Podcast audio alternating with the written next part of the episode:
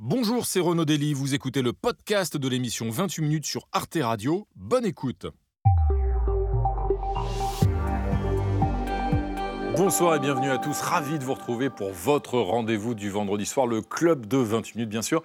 Vous en avez rêvé, nous l'avons fait, ils sont là, ils sont bien là, nos clubistes de choix, journalistes, essayistes, dessinateurs, ils vont disséquer l'actualité de la semaine. Au menu ce soir, une grève des contrôleurs à la SNCF et un trafic ferroviaire très perturbé ce week-end en pleine vacances scolaires. De quoi fâcher les usagers et le Premier ministre qui affirme que travailler est un devoir même si la grève est un droit, un droit que d'autres à droite veulent encadrer plus sévèrement. On doit s'orienter vers une interdiction des grèves au moment des périodes de vacances scolaires. On ne peut pas continuer avec ce système où on prend les Français en otage au moment des périodes de vacances. Alors faut-il limiter le recours du droit de grève dans les transports à cette, certaines périodes de l'année pour éviter de pénaliser la population? Frédéric Pommier nous racontera lui son histoire de la semaine, celle d'un journaliste français connu du tout Paris et espion au service du KGB. Et puis nous accueillerons notre invité de la semaine, Xavier Mortimer, est un magicien ou plutôt un illusionniste qui a conquis Las Vegas. C'est un artiste qui peut prendre ses jambes à son cou, n'a pas forcément la tête sur les épaules, mais pour de faux, abracadabra, c'est le club de 20 minutes, ça commence tout de suite.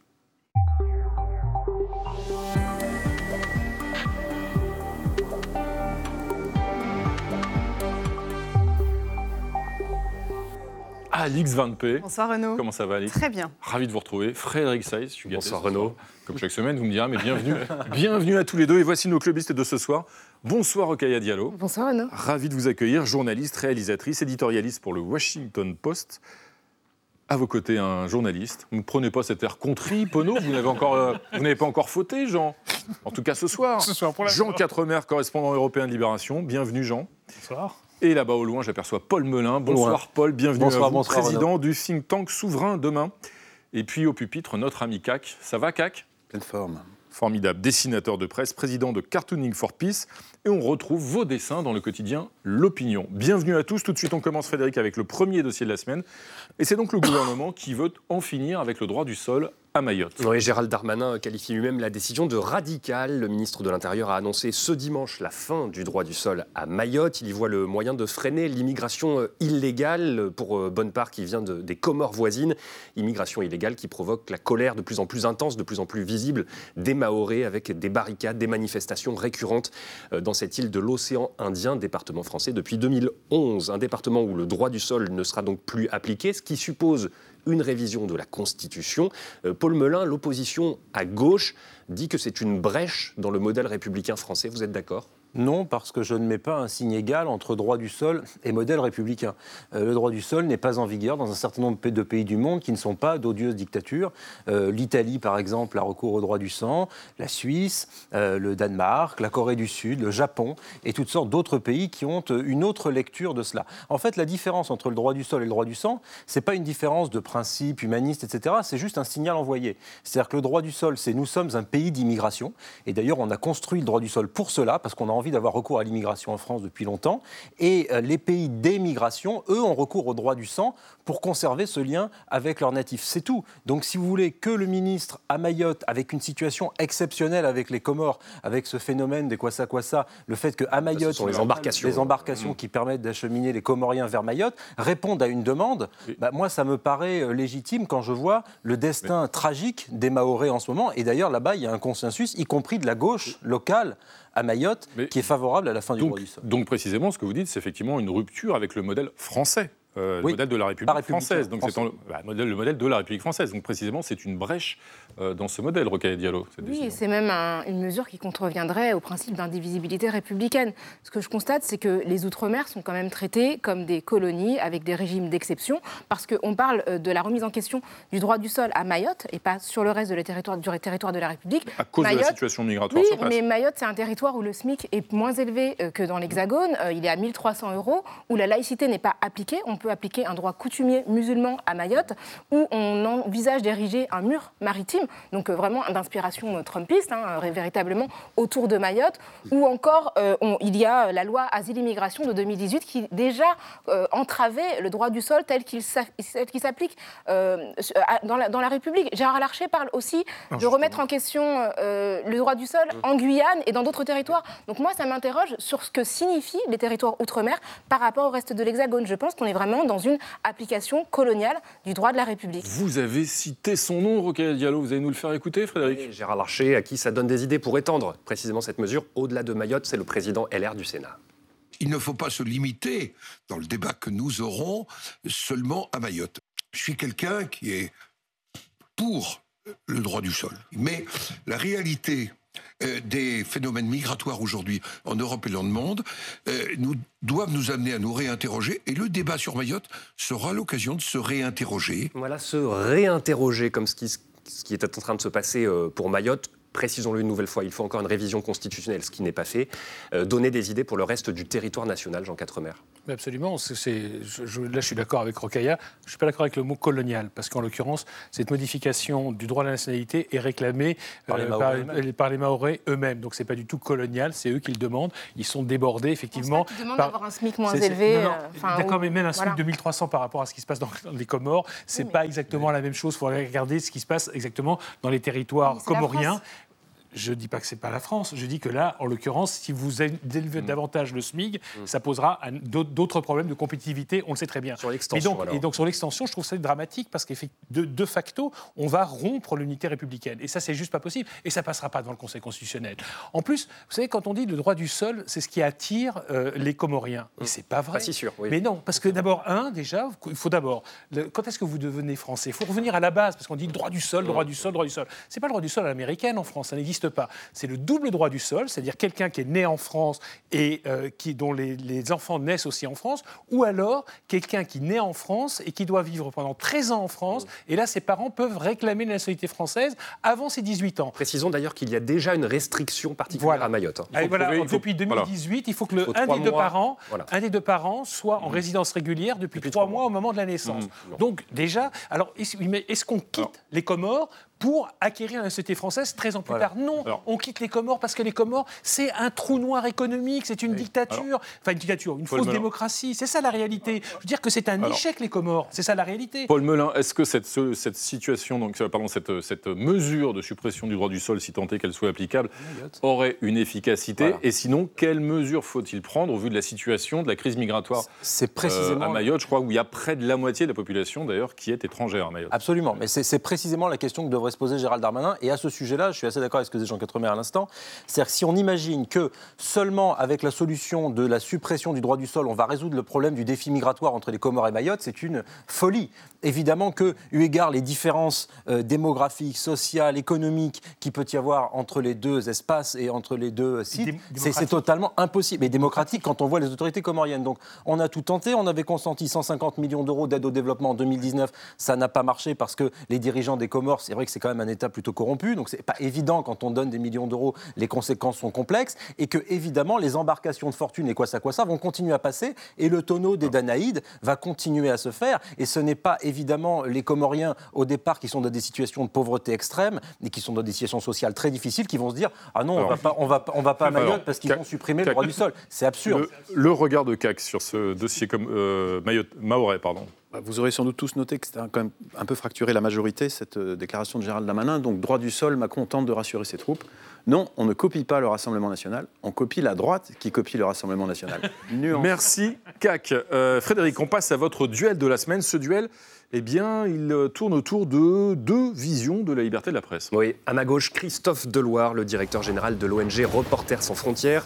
À ma droite, Pascal Pro, animateur phare de la chaîne CNews. CNews qui bouillonne, qui tempête, qui frémit d'indignation depuis mardi, depuis la décision du Conseil d'État. La plus haute juridiction administrative de France donne raison à Reporters sans frontières qui avait euh, déposé un recours. Depuis plusieurs années, RSF estime que la chaîne CNews ne respecte pas ses obligations en matière de pluralisme d'opinion à l'antenne, obligation pourtant inscrite dans la loi. Le Conseil d'État demande donc aux gendarmes de l'audiovisuel, l'ARCOM, de mieux contrôler si ce pluralisme existe et y compris, et ça c'est nouveau, dans les émissions de débat entre les polémistes qui remplissent une bonne partie de l'antenne de CNews. Immédiatement, les têtes d'affiche de cette chaîne ont hurlé à la censure, à la dérive autoritaire, une fronde soutenue euh, par les autres médias d'ailleurs liés à Vincent Bolloré, le milliardaire conservateur, Europe 1, le journal du dimanche, C8, fronde soutenue également par des personnalités politiques de la droite d'Éric Ciotti aux zémoristes en passant par le Rassemblement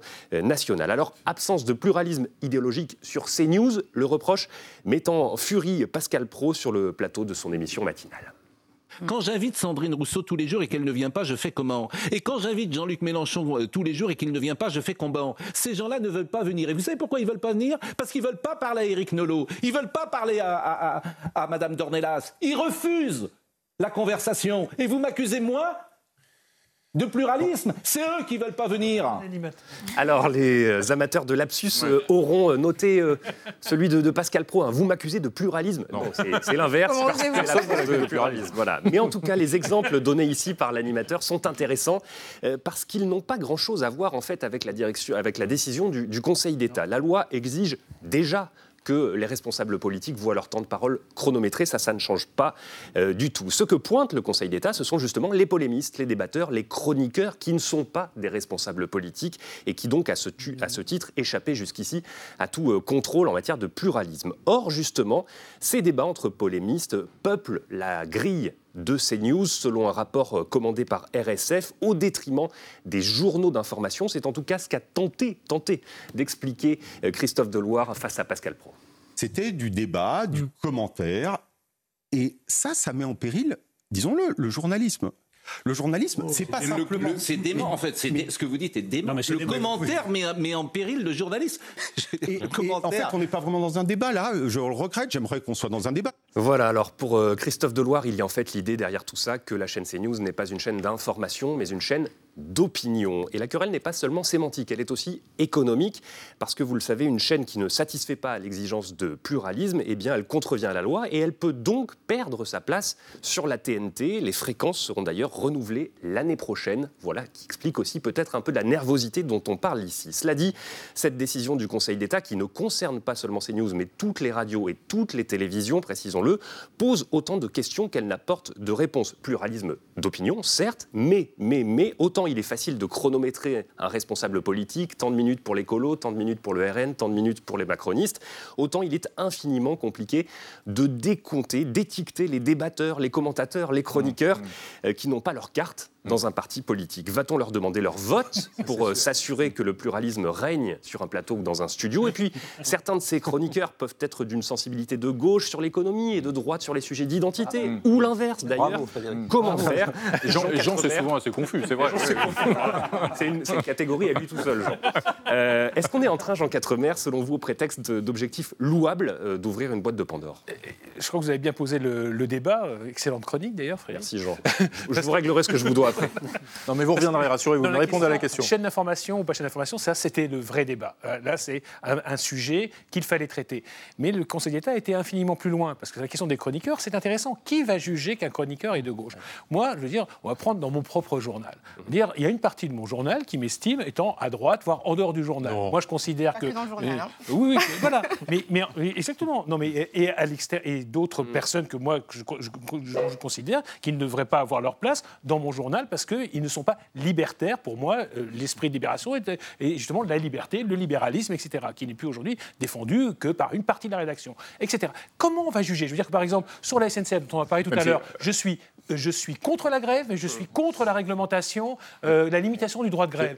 Et je où À gauche ou à droite Comment vous faites Donc, qui va juger quel, quel- quel- quel va être Alors, euh, il y a- il y a- je suis sûr qu'il y a des journalistes qui sont prêts à créer des comités de censure et qui vont pouvoir, comme ça, entre eux, dire Ah, il est de droite, il est de gauche, et donc, euh, on va, on va juger de l'équilibre des paroles. Je veux dire, vous vous rendez compte Ça s'appelle, franchement, pour moi, la décision du Conseil d'État, ça s'approche d'un régime totalitaire, ça s'approche du fascisme. Paul Melun, rappelons que c'est une mise en demeure en fait, du Conseil d'État, en quelque sorte, sorte adressé à l'ARCOM, justement. Mais est-ce que l'ARCOM a d'une façon ou d'une autre les moyens euh, de mettre en œuvre cette décision, comme le Bah, soulignait Jean Quatremer à Vrais- l'instant Vraisemblablement, là, en tout cas, dans les six mois, l'ARCOM va devoir réfléchir, eu égard à la décision du Conseil Mm. d'État, euh, aux moyens qui peuvent être mis en place pour détecter les opinions politiques, les inclinaisons politiques d'écrivains, pourquoi pas d'artistes, euh, d'invités en tout genre. Il y a des médecins aussi en plateau télé, il y a des syndicalistes, il y a plein de gens. Et on va se dire, alors voilà, cette personne, est-ce qu'elle est de droite? Alors même pas ce que ça veut dire, parce que la droite et la gauche, si ces gens ont fait, fait un peu d'histoire, ils vont voir qu'au 19e siècle, par exemple, la gauche, c'était l'assimilation et la colonisation, c'est plus trop le cas aujourd'hui.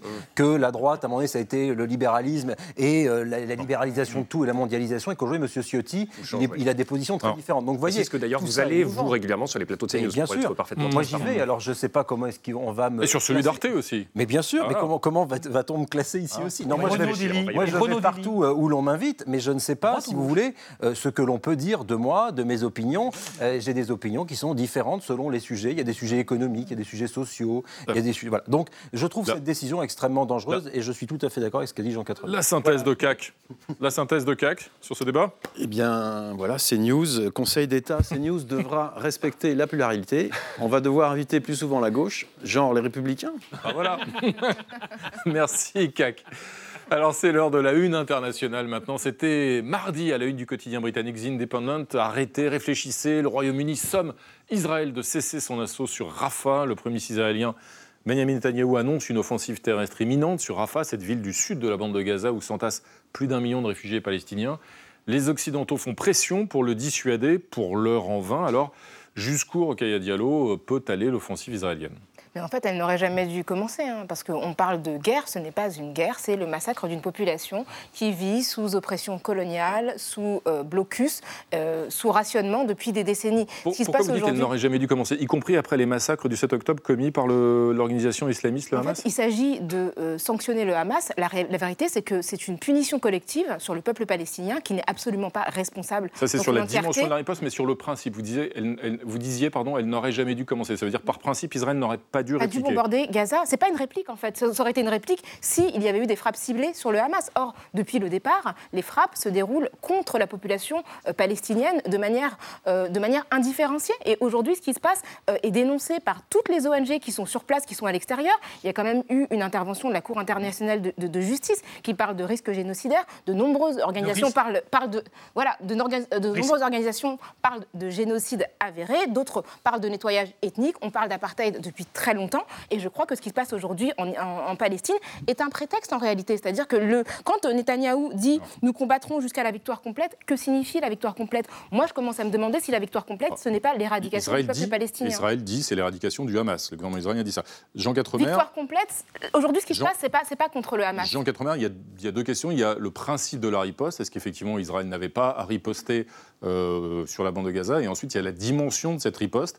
Euh, votre point de vue Évidemment euh, que l'Israël devait se défendre. D'ailleurs, les Occidentaux ont répondu après 2001. Euh, Ça, nous avons répondu après les attentats de l'État islamiste. Avec, On a- avec on a- avec Nous- avec nous- quel nous succès avons, nous- nous- oui, on a répondu. La question n'est pas de pas savoir si on se défend pas. On est quand même agressé par des islamistes. On répond Là, sur des avant, le, avant le 7 octobre. Attendez, répond pas sur des avant le. Je vous ai laissé parler. Oui, c'est vrai pour une fois. non, mais non. C'est vrai. Non, j'avoue que j'ai voilà. pris votre rôle. voilà. Chacun Donc, votre tour, s'il vous plaît. Non, non, mais même pas, je, vous inter- je, vous- je ne vous interromps jamais. Le Jean. 7 octobre, le 7 octobre euh, il y a eu des attentats islamistes absolument horribles. Ça a été le premier pogrom du XXIe siècle. Ça a appelé évidemment une réponse. Qui se sert de la population comme d'un bouclier? Évidemment, c'est le Hamas. Si le Hamas avait mis dans les tunnels l'ensemble de sa population, parce que c'est quand même près de 1000 km de tunnels, il y aurait eu infiniment moins de morts. Ce n'est pas passé. Imaginez qu'en juin 40, au moment du Blitz, eh ben, les, les Royaumes-Unis aient mis son armée dans les tunnels et laissé la population civile euh, euh, euh, à Londres, dans les rues de Londres. Qu'est-ce qui serait passé? Ça aurait été un massacre. Donc évidemment, alors cela étant, une fois que j'ai dit ça, euh, je pense que là, sur Rafah, il- d'ailleurs la France le demande, toute l'Europe le demande. Les c'est que là, voilà, Les États-Unis, je pense qu'il faut stopper parce que là maintenant, je- ils ont atteint une grande partie de leurs objectifs de guerre. Ça sert à ri- bombarder Rafah où il y a un million, un million et demi de réfugiés. Dire, ça va évidemment être un bain de sang. le, le- le- le regard de CAC sur ce dossier. Je vais essayer de résumer. Donc Gaza, les alliés d'Israël embarrassés. Vous pouvez répliquer, mais en respectant les lois internationales, comme la loi du talion. Merci CAC.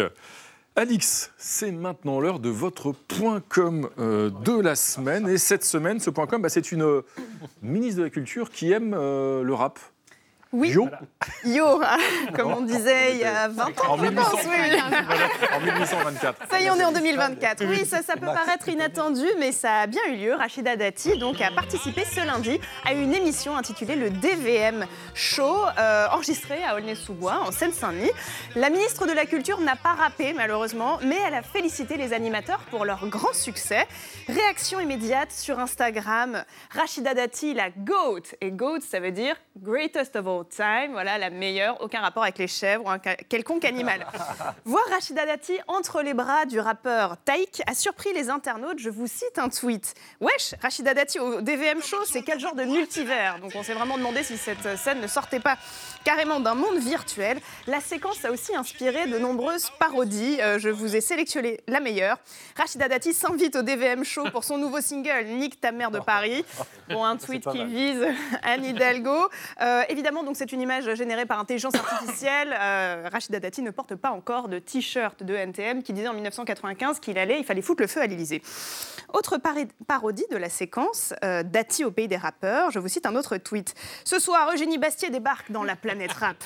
Blague donc sur l'éditorialiste catholique qui se fondrait au milieu donc d'une émission de rap aussi bien que Renaud Dely dans une émission sur la techno berlinoise, c'est-à-dire peut-être pas très bien. Qu'en savez-vous? Je ne Qu'en rien du savez-vous? tout, je suis pute. D'intention. La séquence Dati au DVM Show a fait rire, mais elle a aussi ulcéré des figures de l'extrême droite, depuis euh, Jordan Bardella, Éric Zemmour, qui a demandé la suppression du ministère de la Culture pour ouvrir plutôt un ministère des Beaux-Arts et du Patrimoine. Donc en effet, il n'y aurait peut-être pas le rap dedans. Elle a agacé aussi des amateurs de rap qui s'en sont pris aux animateurs du DVM Show. En commentaire, ils ont rappelé les paroles de Rachida Dati au sujet de la mort de Naël. Ils ont aussi rappelé son expression très malheureuse, on va dire sa blague, sur, je cite, la carchérisation des quartiers, d'où ce tweet. T'as passé le karcher euh, au DVM Show. Au-delà de ces idées politiques, certains internautes ont estimé que euh, la ministre de la Culture avait dégradé sa fonction en se rendant à cette émission à Aulnay-sous-Bois. De quoi rappeler à certains l'épisode de la fête de la musique en 2018, lorsqu'Emmanuel Macron avait reçu à l'Élysée un groupe de danseurs de voguing, cette danse urbaine queer, absolument géniale. Déjà en 2018, l'initiative avait peu goûté à la députée LR Valérie Boyer. Je cite son tweet donc euh, de 2018. Emmanuel Macron appelle au respect de la fonction présidentielle et en même temps, il l'abaisse en organisant une jet set à l'Élysée. Sick. Alors là, elle s'est un petit peu emmêlée les pinceaux parce que c'était pas une jet set que- dont voulait parler Valérie Boyer, mais donc d'un DJ set, qui est donc un set de DJ. c'est à Saint-Tropez l'été, c'est ça. Une session. Une session. Une session DJ, comme quoi l'ordre des lettres peut avoir vraiment une influence sur ce qu'on est en train de dire. La présence de Dati lui a aussi valu d'être comparé à Jack Lang, qui fait de nombreux efforts pour montrer qu'il est encore dans le coup, à Nathalie Kosciusko-Morizet, qui, alors qu'elle briguait la mairie de Paris il y a une dizaine d'années, s'était encanaillée dans une boîte de nuit euh, vêtue de cuir, ou encore à Anne Hidalgo, qui se déhanchait en début de semaine sur un tube de la Coupe d'Afrique des Nations. Et là, je vous cite un tweet. Après la folle Anne Hidalgo qui sautait comme un cabri pour la Cannes 2024, voici la Rachida Dati en pure démagogie écœurant. Bon, on ne pourra pas enlever à Rachida Dati son lien très fort avec les rappeurs, c'est-à-dire qu'elle aussi est experte en punchline. Paul Melun, qu'est-ce que ça vous évoque le fait que Rachida Dati tende la main vers les rappeurs, les rappeurs qui ont été très durs avec elle quand même dans leurs textes ces dernières années? Bon, moi, ça m'a pas choqué. Euh, je ne fais pas partie de ceux qui poussent des cris d'orfraie. Je n'avais pas poussé de cris d'orfraie d'ailleurs quand, en 2018, il y avait eu cette manifestation dans la cour de l'Élysée en expliquant que ça rabaissait la fonction, etc. Il y a bien d'autres choses qui, à mon avis, rabaissent la fonction présidentielle et la fonction d'un ministre que de se rendre dans une émission de variété. Alors, je suis comme Renaud- je ne sais pas si Renaud goûte au rap, parce qu'il ne goûte pas à la techno berlinoise. Si, si, absolument. Il est peut-être beaucoup plus Wesh, en rap que moi. Ah oui, finalement. Ah oui, j'ai compris qu'en fait, ouais, Yo dit wesh max, comme diraient les jeunes, n'est-ce pas? Mais moi, je suis pas très bon en rap, j'aime pas du tout. En, en revanche, il se trouve que je crois que la culture doit être hors les murs, échapper aux jugements euh, moraux, à l'opprobre de tous ceux qui, euh, jadis, euh, étaient contre les yéyés, puis contre Clo-Clo. Il y a toujours, de toute façon, une bonne Mm. raison d'être contre euh, la culture ou, ou les arts quand ils ont quelque chose d'un peu. Voilà, de- Mm. c'est un- c'est une déviation, l'art, c'est pas quelque chose de linéaire. Donc je trouve ça plutôt, plutôt réjouissant. Ça me, On dirait du Jack Lang, Paul Melun. euh, Oui, je vais venir avec mon C'est exactement là-haut. ce qu'il a fait pendant des décennies. Euh, CAC. Oui, mais cette affaire pose quand même une autre question, puisque pendant ce temps-là, l'ARCOM, Rachida Dati qui fait du rap, tu comptes ça à droite ou à C'est gauche? de droite ou c'est de gauche? Eh oui, le réel est complexe. Merci, CAC. C'est un bon résumé. Frédéric, on va passer à l'autre dossier de la semaine. Et ce dossier a, tient comme un air de déjà vu. Les vacances arrivent et les trains s'arrêtent. Oui, une grève euh, pendant les vacances scolaires, celle des contrôleurs SNCF. Et voici le gouvernement qui hausse le ton. Gabriel Attal estime, je cite, que la grève est un droit, mais que travailler est un devoir. La droite, elle, veut encadrer euh, le droit de grève. Proposition de loi déposée par l'UDI au Sénat. Les contrôleurs grévistes, eux, demandent des évolutions pour leur fin de carrière et le calcul de leur retraite. Rocaille Diallo, de quel côté vous vous placez? Bah, Je rappelle quand même que le droit de grève, c'est un droit constitutionnel hein, qui a absolument aucune obligation de travailler. On est, c'est pas, une obligation, euh, une obligation légale. Et le but d'une grève, c'est de provoquer des désagréments. Donc, si on interdit aux grévistes de faire grève au moment où ça cause le plus de troubles, on enlève un levier certain euh, dans leur rapport de force. Euh, Quand on fait une grève, c'est justement pas pour faire plaisir, c'est pour qu'on on soit suffisamment, on a un impact suffisamment fort sur l'activité dans laquelle on est inscrit professionnellement pour que ça incite les patrons à entendre les revendications des personnes syndicalistes, enfin qui sont, grévistes. Donc, ça n'a pas de sens. Que c'est encore une entrave après l'entrave avec euh, ce qui s'est passé en, en- en 2007 avec le service minimum. Alors, un discours justement qui a euh, un certain nombre de défenseurs euh, à gauche au Parlement. Oui, euh, oui, grève des, contrôleurs. SNCF, qui est euh, soutenue effectivement par la chef de file des députés La France Insoumise à l'Assemblée nationale, Mathilde Panot. quand le gouvernement n'entend rien d'autre.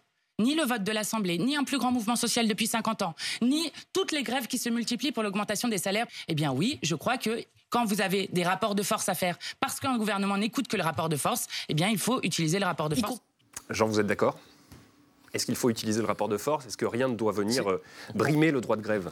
Cette grève, c'est intéressant, c'est que euh, n'est pas soutenue comme les grèves ont- dans le passé ont pu être soutenues, les, grèves par procuration par exemple, je pense en 1995, je pense les grèves contre, le, contre La le- réforme des le- retraites. la réforme des retraites, etc. Plus récemment, le mouvement paysan qui a été extrêmement voilà, populaire. Exactement, extrêmement populaire. Là, quand même, on a, les sondages sont assez catastrophiques sur ce mouvement que personne ne comprend. Pourquoi personne ne le comprend? Parce qu'en fait, il y a déjà eu des négociations, des négociations avec un accord qui a été conclu qui va se déployer jusqu'à fin 2025.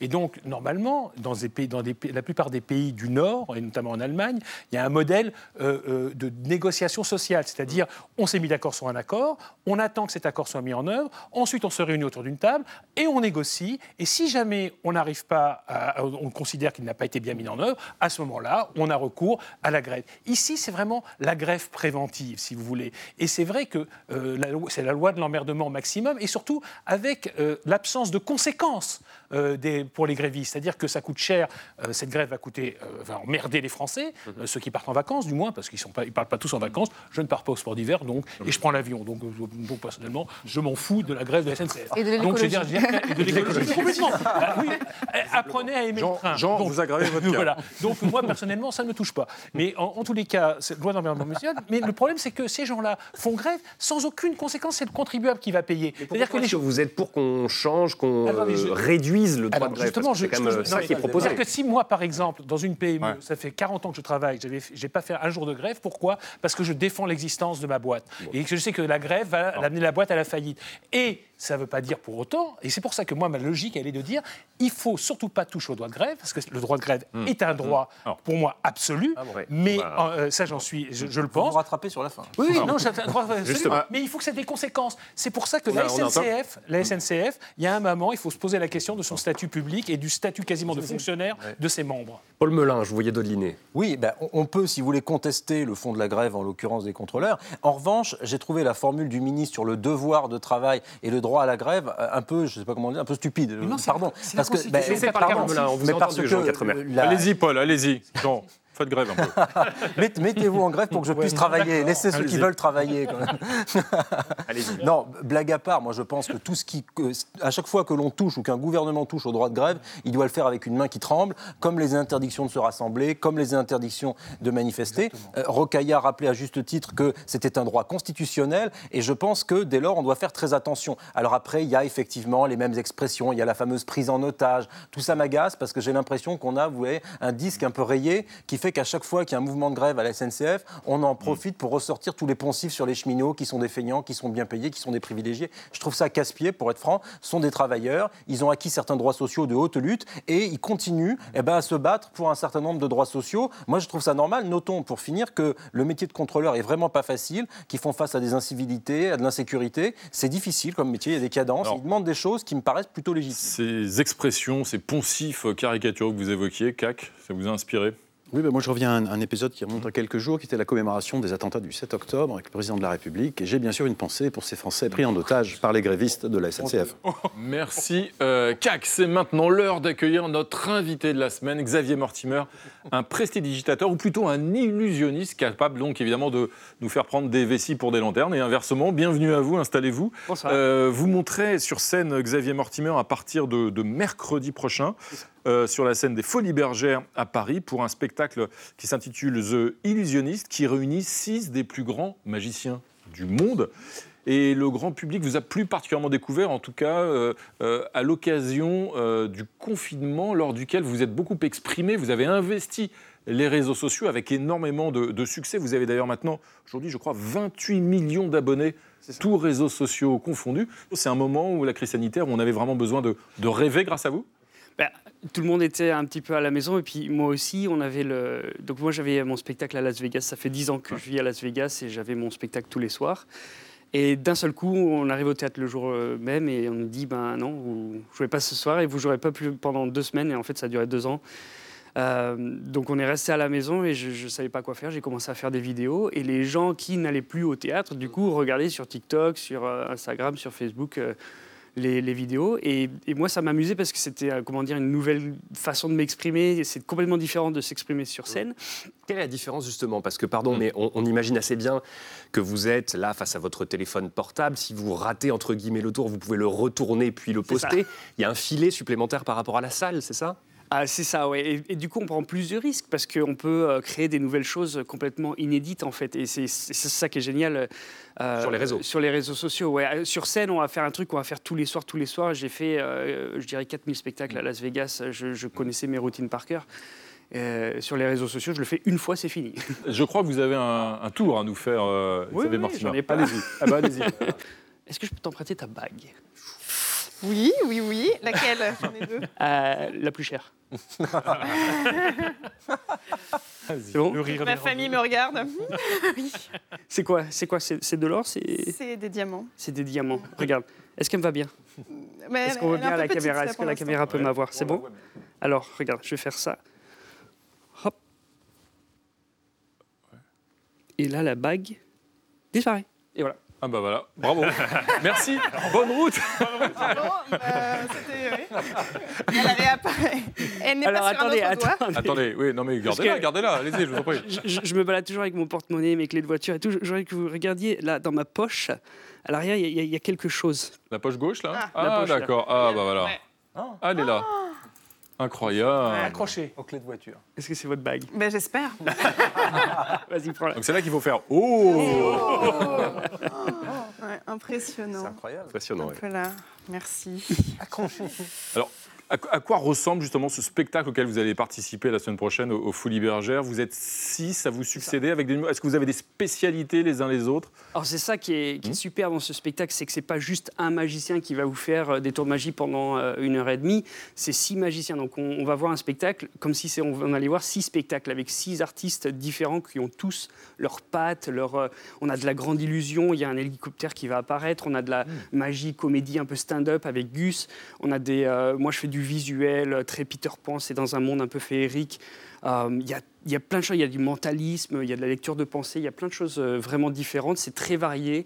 Il y a de la manipulation aussi, des, des euh, quick change avec Léa. Un peu féerique, dites-vous, un monde un ça. peu. Je, je crois que vous avez découvert la magie à travers un, un- un roman assez poussiéreux sur la magie que vous avez offert à votre père, c'est ça? C'est mon père qui me l'a offert. Oui. C'est ça. C'est comme ça que vous êtes tombé dedans tout petit? Ah, c'est ça, j'ai euh, j'ai vu un magicien et je me suis demandé, mais... C'était même la sorcellerie, je crois, qui vous intéressait à l'origine. C'est vrai ça Non Parfois, vous dites que vous êtes sorcier un peu, non? Illusionniste ou sorcier? Euh, alors on dit sorcier parce que c'est euh, c'est Harry Potter. Moi c'est Ouais. ce qui m'amuse dans la magie. C'est pas tant le puzzle de la magie, c'est faire rêver les gens. Donc oui sorcier à, à la Harry Potter. Mhm. C'est ce que j'aime bien. Euh, D'ailleurs j'ai appris un truc. euh, euh, Vous avez un autre euh, petit truc? Oui oui c'est pas un, un truc c'est. euh, Ouais. je, vais, je, vais, je vais essayer. Que- Dites-moi, allez-y, allez-y, hydra- hydratez-vous, c'est important. Changer l'eau en vin. alors. Oh, en mieux que ça. Il y a des amateurs, il y a des amateurs. Non non j'ai pris un, j'ai pris un sachet de thé dans les loges. Ah. Ah, Est-ce que citron tu aimes ça? Très bien, oui. Alors Il y a une deuxième bague à l'intérieur, je suis ravie. Tiens, tiens-le comme ça, hop là. Et là, je vais le faire. hein. Et maintenant, tu vas dormir. Non, je rigole. Regarde, je, je prends un petit peu de thé comme ça. Et là, regarde. Je vais comme ça.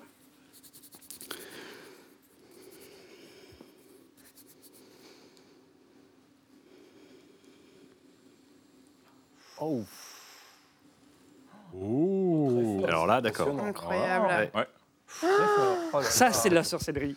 Bravo, bravo à vous. Merci Xavier Mortimer. Il faut donc aller vous voir euh, la semaine prochaine, et ce sera jusqu'au 3 mars, hein, du 21 février au 3 mars, sur la scène des Folies Bergères à Paris, dans le cadre de ce, ce spectacle The Illusionniste. Vous allez voir, on en a un autre d'illusionniste, un, un magicien, c'est Cac, un magicien du crayon. Oui, bah, j'ai voulu mettre Mortimer en, en scène avec un de ses comparses. Euh, Magie, Mortimer est-il le meilleur? Pas mal, mais moi je peux faire disparaître la moitié des trains français pendant deux jours. Ah ouais, chapeau. Oh, bravo, bravo. Et Xavier Mortimer, vous allez maintenant céder la place à notre ami euh, Frédéric Pommier qui va nous rejoindre. Bienvenue à vous, Frédéric, et à votre euh, baguette magique, bien sûr. Enfin, en fait, avec votre histoire de la semaine, plutôt. N'est-ce pas, Frédéric Pommier? Bienvenue, Frédéric. Merci pour votre accueil. Bonsoir à vous. Et ce soir, cette histoire, eh bien, c'est la double vie d'un ancien patron de journal. Oui, c'est à lire dans l'Express cette semaine, une longue enquête et des révélations sidérantes sur un homme qui fut l'un des piliers de l'hebdomadaire. Il s'appelait Philippe Grimbach. Il était journaliste et il a rejoint le magazine en 1954, un an après sa création. Il en a été l'un des rédacteurs en chef avant d'en devenir le directeur de la rédaction en 1974. C'était donc une figure de la presse de l'époque, proche de différents responsables politiques de tout premier plan. Comme le cofondateur de l'Express, Jean-Jacques Servan-Schreiber, il était notamment très proche de Pierre Mendès France, qu'il appelait mon cher ami, mais il fut aussi un intime de François Mitterrand et un influent conseiller de Valéry Giscard d'Estaing lorsque celui-ci accéda à l'Élysée. Giscard, d'ailleurs, pensant d'abord euh, l'imposer à la tête d'Antenne 2, le fera nommer au Haut Conseil de l'audiovisuel, l'ancêtre du CSA. Philippe Grimbach entretenait parallèlement de solides amitiés dans le milieu artistique. Après avoir épousé la collaboratrice et bras droit de Coco Chanel, il fréquente Roger Vadim, Costa Gavras, Marlon Brando. Et quand il se remarie en 1980, il choisit pour témoins Pierre Berger et Françoise Sagan. Or, ce jour-là, ni les témoins, ni ses confrères, ni la femme de Philippe Grimbach ne sont au courant de son secret. Lourd secret que nous révèle donc le journal. Philippe Grimbach était un agent du KGB. Cette découverte, on la doit à un doctorant en histoire à la Sorbonne. Il s'appelle Cyril Gélipter et mène des travaux sur les renseignements russes. Fin 2018, il se rend à l'université de Cambridge en Angleterre où sont entreposés et consultables par les chercheurs les documents d'un certain Vassili Mitrokin qui, pendant dix ans, fut l'archiviste en chef des services secrets soviétiques. Retourné par la CIA, Mitrokin a rallié le Royaume-Uni au moment de la chute de l'URSS et il a emporté avec lui des milliers de notes confidentielles dans lesquelles sont mentionnés de très nombreux espions du KGB sous leur nom de code. L'un d'entre eux est appelé Brock. Et Mitrokin écrit Brock, né en 1924, juif, citoyen français, directeur du journal L'Express, collabore depuis 1946. Ce Brock, c'est donc Grimbach, et tout donne à penser qu'il était une pièce maîtresse du KGB en France durant la guerre froide et probablement l'un des plus grands espions de la Ve République, une taupe de Moscou pendant 35 ans. De 1946 à 1981, alors quelles étaient ses missions? Eh bien, Philippe Grimbach faisait, semble-t-il, essentiellement du renseignement, mais il aurait aussi participé à une opération de déstabilisation politique au moment de la présidentielle de 1974. Sur instruction du directeur du KGB, il aurait fait circuler de faux documents afin d'entraver l'union des courants de droite pour le second tour. Tout ceci, bien sûr, en échange d'un bon paquet d'argent. Pour autant, il n'était pas agent de désinformation et jamais donc il n'a utilisé l'Express pour faire la promotion du régime soviétique, ça tout le monde l'aurait vu. Il quitte l'hebdomadaire en 1978. Trois ans plus tard, le KGB se sépare de lui. Philippe Grimbach n'est plus utile parce qu'il n'a plus d'infos, en tout cas plus d'infos de grande valeur. Et ce n'est finalement qu'au début des années 2000, peu de temps avant sa mort, qu'il a confié à sa femme avoir travaillé 35 ans comme espion, 35 ans de traîtrise à la France, de mensonges, de double jeu. Ça ferait un bouquin génial. Ça ferait une série télé formidable. Et au-delà des questions nombreuses que suscite cette fascinante histoire Quels sont donc les renseignements qu'il a livrés Quelles étaient ses motivations financières, idéologiques on peut peut-être y voir aussi comme une allégorie visant à illustrer la face cachée des hommes et se dire qu'on ne connaît jamais totalement celles et ceux qui nous encourent ou avec qui l'on vit. Et cette histoire fait aussi une très belle chronique. Merci Frédéric Pommier, avec évidemment une question finale. Mais pour qui? Travaillez-vous Un dessin de CAC. Eh bien voilà, un dirigeant de l'Express a donc été espion du KGB pendant 35 ans. Et il était mieux payé que nous, disent les gars de Merci, CAC. Alors nous allons passer à vos photos de la semaine, mes amis. Vous avez chacun choisi une photo qui illustre à vos yeux euh, l'actualité de la semaine. On évoquait d'ailleurs à l'instant l'Union soviétique et, le KGB, eh bien des méthodes qui perdurent en tout cas euh, dans la Russie de Vladimir Poutine, puisqu'on a appris aujourd'hui, et c'est votre photo euh, Jean Quatremer, la mort euh, d'un des principaux, si ce n'est le principal opposant à Vladimir Poutine, Alexei Navalny. Exactement, c'est l'une des dernières photos d'ailleurs euh, qui a été prise dans sa prison. Il a été déplacé en Sibérie, c'est-à-dire c'est vraiment le, retour de l'Union soviétique telle qu'on la connaissait. on tue les opposants, d'abord on tente de les empoisonner, ensuite on leur fait une série de procès, ensuite on les envoie au goulag et ensuite ils disparaissent. Il y a une présidentielle là d'ici un mois au en Russie et euh, il n'y aura pas d'opposant. Poutine n'aura pas d'opposant. Euh, ça me fascine encore euh, quand on voit la mort de Lavalny, quand on voit qu'il n'y a pas d'opposant, qu'il y ait des gens en France, des gens en France, notamment au Rassemblement national, qui vous expliquent que la Russie est une démocratie. Je veux dire, il faut quand même oser, oser le dire, oser le penser. ce pays qui a agressé l'Ukraine, qui tue tous ceux qui ne pensent pas, ceux qui ne sont pas liés sur le Kremlin, je trouve ça assez terrifiant. Merci. Jean Quatremer, Rokaya Diallo, on va passer à votre photo. Il s'agit euh, d'activistes, de militants écologistes euh, qui s'en sont pris à une peinture de Botticelli. Tout à fait, qui est située euh, dans un musée à Florence. Ils ont apposé sur, cette, sur la ville de protection de cette peinture des photos qui montrent une ville de, Toscane inondée. Donc pour ces activistes pour le climat, il s'agit de montrer que du fait de l'inaction gouvernementale, les risques, les risques d'incendie, les risques d'inondation sont amplifiés par, par justement le changement climatique. Ils protestent également contre une loi italienne qui durcit les sanctions contre les activistes climat qui s'en prennent à des heures. Alors, il faut être tout à fait euh, mmh. réaliste. Ils ne sont, pas pris à l'œuvre. Il y avait une vitre de protection.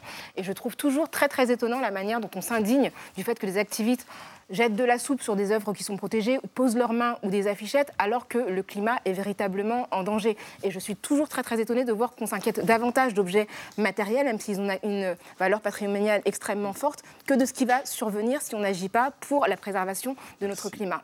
Merci Rokaya Diallo. Et le patrimoine, justement, on va finir avec le patrimoine parisien. Paul Melun et votre photo. C'est donc la décision annoncée par euh, l'Élysée, hein, une décision d'Emmanuel Macron finalement, de ne pas euh, déplacer les bouquinistes pendant euh, les Jeux Olympiques et notamment la cérémonie d'ouverture. Oui, c'est pour moi une très bonne nouvelle.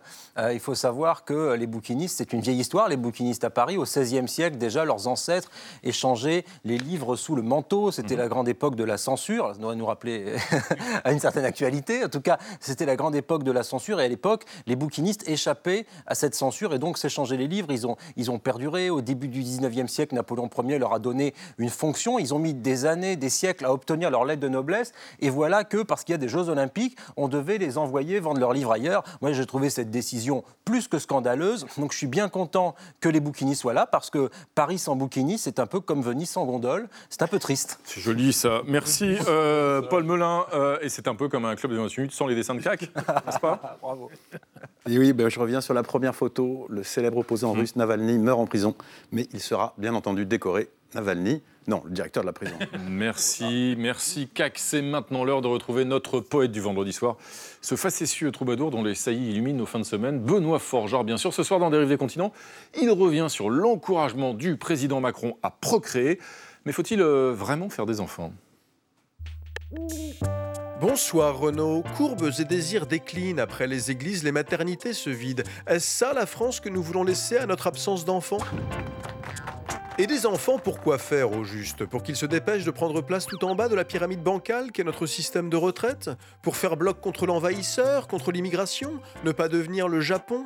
L'encouragement à la natalité a toujours un petit côté famille-patrie qui nous titille sur la gauche, et pourtant, j'ai tendance à penser que la question n'est pas tant de faire des enfants que de faire des enfants de qualité. Un seul enfant, on a le temps de l'emmener en forêt, lui apprendre le nom des oiseaux. Trois, il nous reste tout juste assez d'énergie pour leur laisser un lien vers oiseau.net. J'en viens à me demander si cet appel du président à saturer nos maternités n'est pas carrément irresponsable. En tant que papa d'une fillette de 3 ans, il m'arrive de me demander si sa mère et moi n'avons pas précipité une innocente dans un traquenard. Si encore on avait ignoré l'état du monde lorsqu'on a procréé, certes c'était avant l'Ukraine, avant Gaza, mais il y avait déjà le réchauffement, les JO 2024 et Gérard Larcher. Nous sommes impardonnables. J'espère qu'un jour, les enfants nés après 2020 n'intenteront pas un procès à leurs géniteurs. Misérables, dans un monde pollué et sans abeilles, ils chercheront à comprendre ce qui a pu nous passer par la tête pour les jeter ainsi dans la gueule du loup, comme un papillon dans le pantalon de Donald Trump. Ce n'est pas un hasard si l'infertilité grimpe. Naître ou ne pas naître s'interrogent en leur fort intérieur les embryons. Dans le milieu intra-utérin, c'est le débat du moment, le titre choc sur la couverture de Fetus Mag. Et comment ne pas les comprendre? Pourtant, pour un peuple, faire des enfants, c'est espérer qu'il se trouve parmi eux une quantité de gens intelligents et bons, supérieure au moins d'une unité à celle de la génération qui les précède. Ainsi, c'est peut-être toi, bébé en train de naître, au moment où je termine cette phrase, quelque part dans une maternité du Languedoc ou du Plessis-Robinson, oui, c'est peut-être toi, bébé, qui demain réussira à baisser le thermomètre du monde. Et ben voilà, chapeau, forgeard et merci. Un dernier dessin de CAC. Bah oui, vous savez que c'est les Jeux Olympiques dans 5 mois. Bah je oui, voulais juste faire un petit clin d'œil à tous ces athlètes qui s'entraînent intensément. Effectivement, sacré marathon du côté de chez Donald Trump. Merci CAC. Merci à tous mes amis. On se retrouve demain à 20h05 pour 28 minutes samedi et son club international bien sûr.